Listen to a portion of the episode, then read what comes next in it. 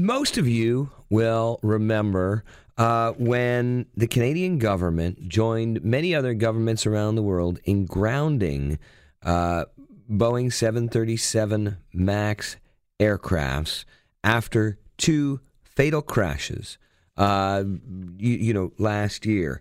Um, at the time, uh, we heard from Transport Canada uh, that they had identified safety risks uh, with the jet that made them concerned that it, it shouldn't be allowed to fly in Canadian skies until uh, until those were addressed. Uh, so, Transport Canada, according to the Star today, was among 33 regulators from around the globe that took part in a day long session hosted by the U.S. Federal Aviation Administration in Fort Worth, Texas, to share information on evaluating changes to the Boeing 737 MAX design, including software changes that will get it back into service. Uh, the the 737 Max is operated in Canada by WestJet, Air Canada, and Sunwing.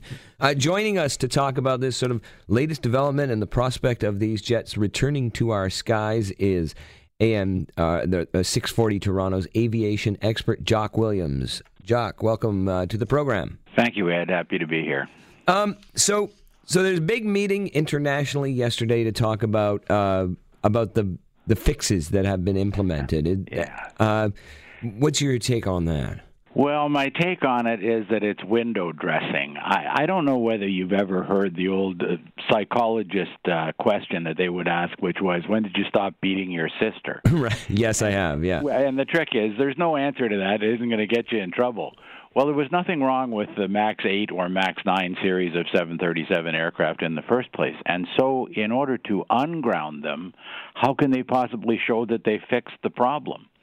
You understand what I mean? I do, I do, and maybe you could uh, unpack that for our listeners a little bit. I mean, after these two crashes, which could just be a coincidence, but you know, Transport Canada and others, there was a sense of the time we spoke. I think the day that it was announced yeah, uh, that it was grounded, uh, but you know, there was a sense that it could be that they just wanted to be seen to be doing something. But Tra- Transport Canada had seemed to say that they had gotten information leading them to believe that there might be a, a software problem. And I was seeing other news reports of that. Y- you don't believe that that's actually the case now, or? I, my belief is that there was nothing wrong with the aircraft in the first place. There may have been a slight discrepancy with the training of the two aircrew mm. that uh, that perished doing the wrong thing. The sad news is that the media gives about a minute to a story like this. And so what it says is the pilots did the right thing and makes it a mystery. How could the plane have crashed? In reality, they did the right thing, and a few seconds later, they did exactly the wrong thing, but no one goes on to tell that part of the story.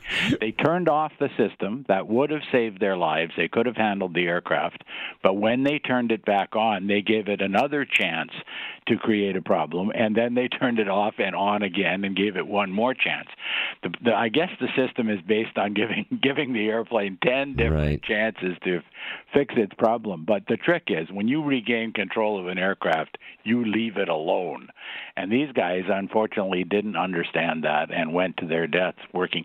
The picture of a guy sitting in the left hand seat with the aircraft operating instructions, a 600 page or so manual, frantically leafing through trying to find the answer. You're supposed to know this stuff off by heart, and believe me, well trained pilots do. It's only a few things you have to know off by heart, but you really have to know them. I mean, is there uh, um, a possibility, and this this is off the track of what Transport Canada or, or any other, but shouldn't there be, especially for big commercial carriers who are who are carrying you know fare paying passengers, uh, like just more rigorous standards for pilot training so that we don't see situations like that? Well, there are very rigorous standards, and in Canada and the United States and Great Britain and France and Germany, those standards are met. But it's quite apparent that they weren't met in Ethiopia. The the pilot in the right hand seat of that aircraft, the co-pilot, for lack of a better term, although I think you should call him an apprentice, had something less than 300 hours total flying time. Mm you wouldn't get into the right hand seat of a major airliner in Canada with anything less than 1500 and usually you'd have to have a couple thousand and you'd get rigorous training to make sure that you were really well qualified on the plane that you're now flying I used to think that those rules were a little silly, really. you know, with Right. an infinite number of bananas, you could teach a monkey to fly. But the truth of the matter is, I guess, if we want to be pretty sure the pilots are good, maybe we need to demand a thousand hours or fifteen hundred. Two hundred, obviously, three hundred is not enough. But the problem is, we don't get to write the rules for the other nations that are operating these planes you notice that one of the aircraft was dropped in the water by Mali and the other went onto the land by Ethiopia. And I'm suggesting, and I know this is not politically correct, I'm suggesting that the pilots were ill trained and they proved it by their actions. All right. Um, now, Transport Canada says it's going to conduct its own review of design changes before it approves uh, it returning to Canadian skies. Do you expect anything from that review? Like, Not not particularly, but I think it's incumbent upon Transport Canada to show that it's being extremely careful. We have stationed in Ottawa, we have a number, probably by now about 20, really excellent test pilots who will go and test that aircraft. They'll test both the aircraft and the simulators that represent the aircraft in most training, and they will decide whether what's been changed meets the standard. What they won't decide is whether that standard needed to be used in this instance. But but it's okay. These guys are excellent, highly trained professionals. They will check it out, and that way Canada is showing that it's conscientious in carrying out its responsibilities. I don't argue with them doing this.